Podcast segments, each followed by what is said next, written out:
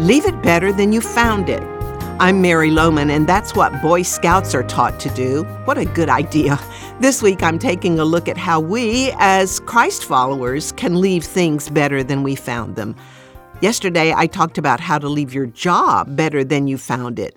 And today, I want to encourage you to consider how to leave your relationships better than you found them. You know, relationships are the sandpaper of life, are they not? We all need to live in relationship with others, and yet getting along with the people in our lives can be the toughest assignment we have. So, how can we leave our relationships better than we found them?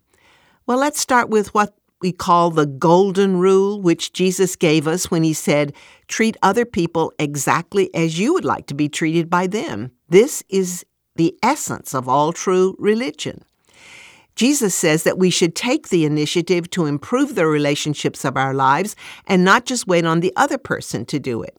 So, has someone treated you not so good lately?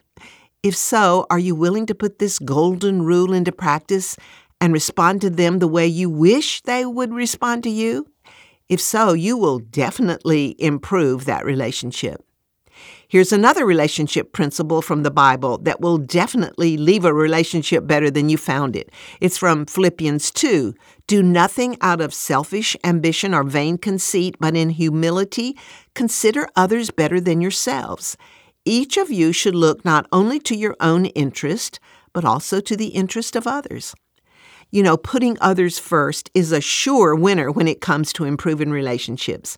I remember when I read that passage and just shook my head because I couldn't figure out how in the world I could ever live up to it. Consider others better than me? That doesn't come naturally for me. How about you?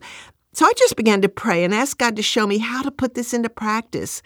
God showed me that it begins with an attitude of the heart. Consider others better than yourselves. Think of others in that way.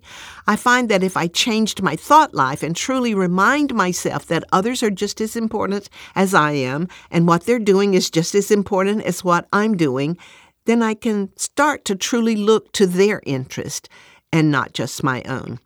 Well, if we practice these two principles in our relationships, there's no doubt we'd see great improvement and we'd leave them better than we found them. My Bible study on improving your relationships will help you apply biblical principles to all your relationships. You'll find that information where you can get that Bible study at ChristianWorkingWoman.org.